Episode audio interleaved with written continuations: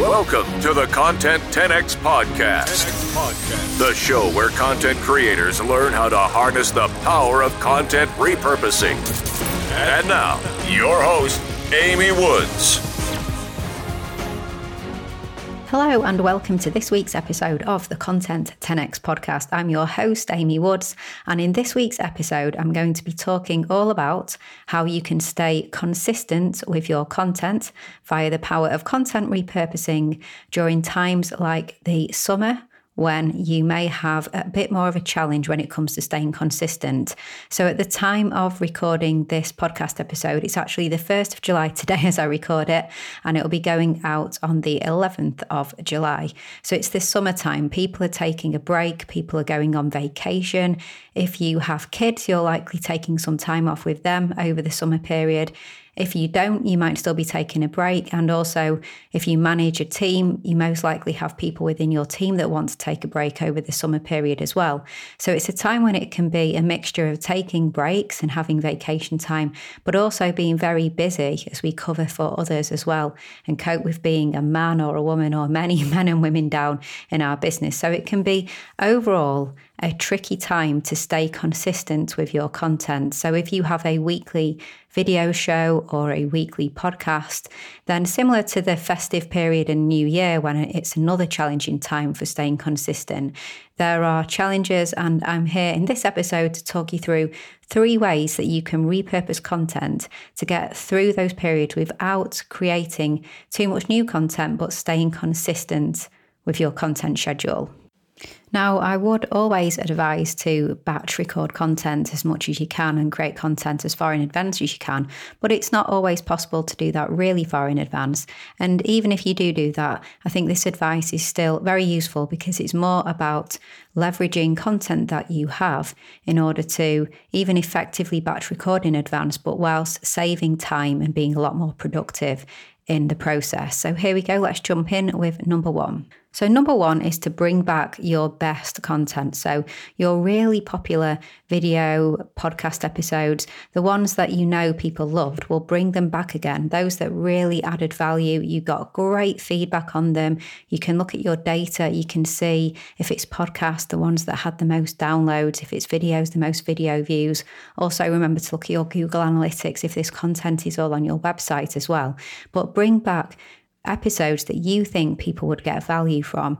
Basically, if people already consumed this the first time, then it really doesn't matter if they get a good reminder and they can consume this content again.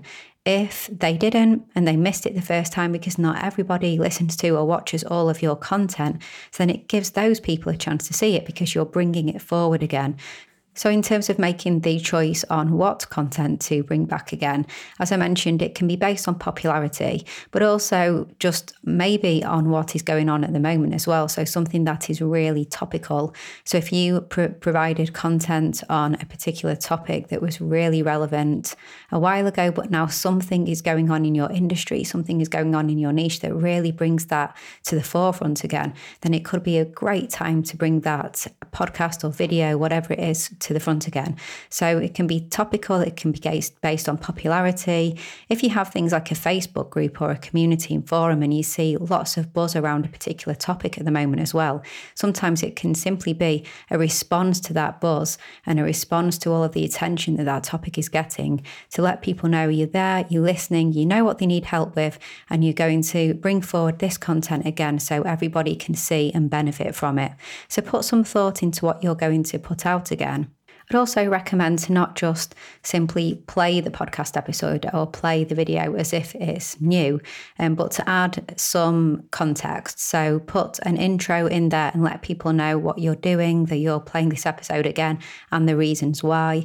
And then at the end as well, come in and ask people if they enjoyed it remind them that that was a previous episode, but you played it again because of XYZ, and then maybe let them know of other content as well that they could consume on this topic and really make it all about the topic and that you are bringing it forward again.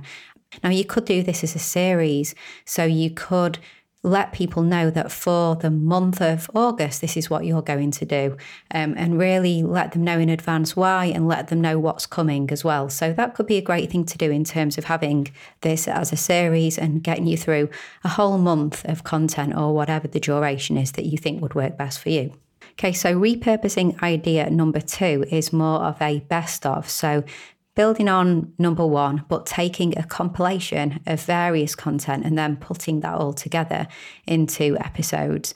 Here, what I mean is not putting the whole one out, but actually choosing, let's say, for example, an episode on a particular topic. So let's say you are putting out an episode on um, Facebook advertising because you have a podcast on marketing and you're going to say that over the last year you've interviewed five different people on Facebook advertising and you've pulled out the top tips from those five episodes and put them together in this one episode so that people can, you know, gain all of that knowledge without having to go back and listen to the five separate episodes. And also with your wisdom and your insight that you pick those aspects out to be the highlights of those episodes episodes. So that's a really good idea. I recently um, listened to the Model Health Show with Shawn Stevenson, a podcast that I really like.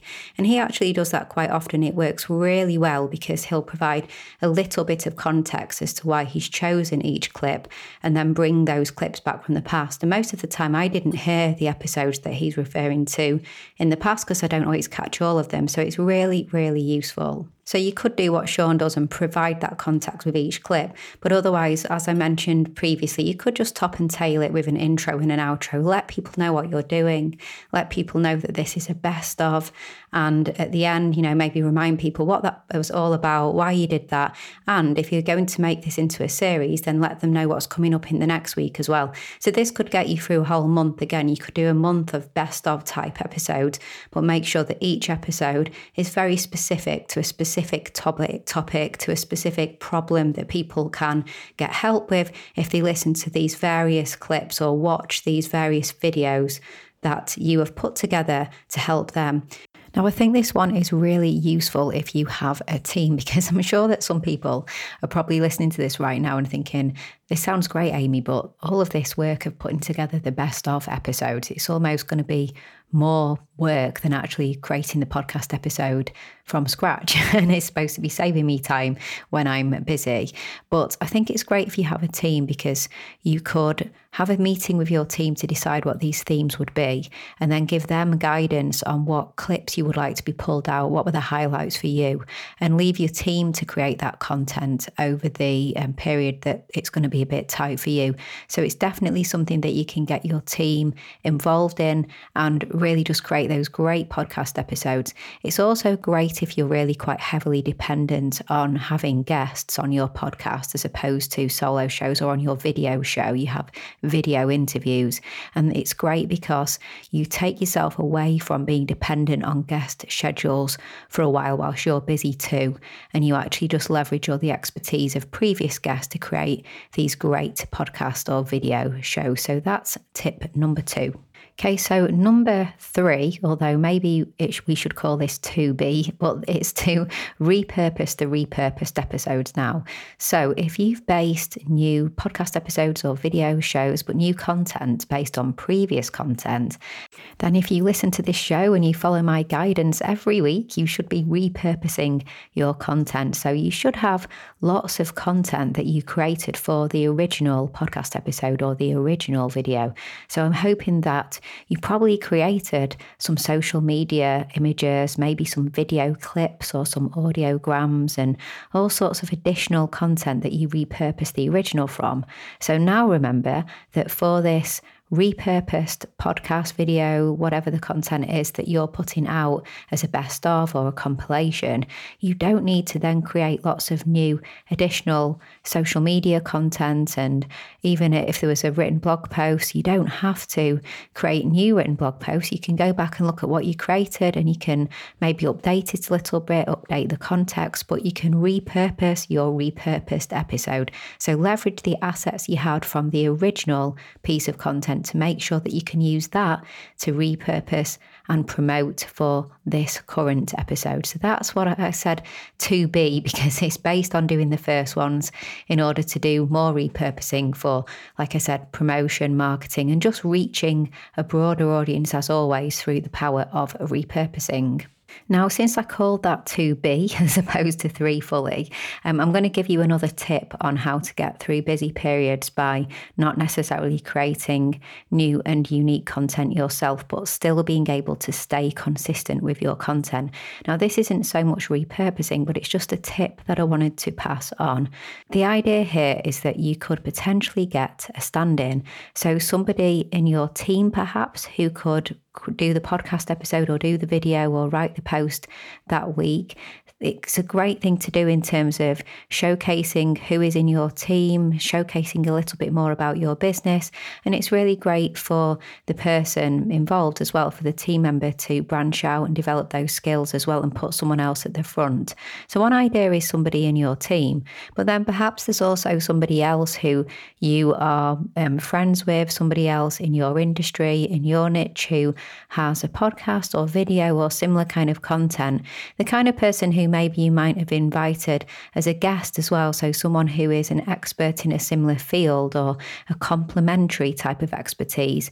And maybe you could do reciprocal arrangements where you cover shows for each other, just occasional and only if it makes sense for you and your show and your content. But maybe you would be able to cover for each other and get some guests to take the lead on your content. Now, as I said for the first two, tip one and tip two, I think it'd still be really good to record an intro um, explaining what's going on, explaining what you're doing that week, why you actually have someone who's going to be hosting that week for you. And, you know, maybe you brought them forward because of a specific expertise, because of a specific question that you've been asked, or something like that. But providing a, a bit of context obviously will go a long way.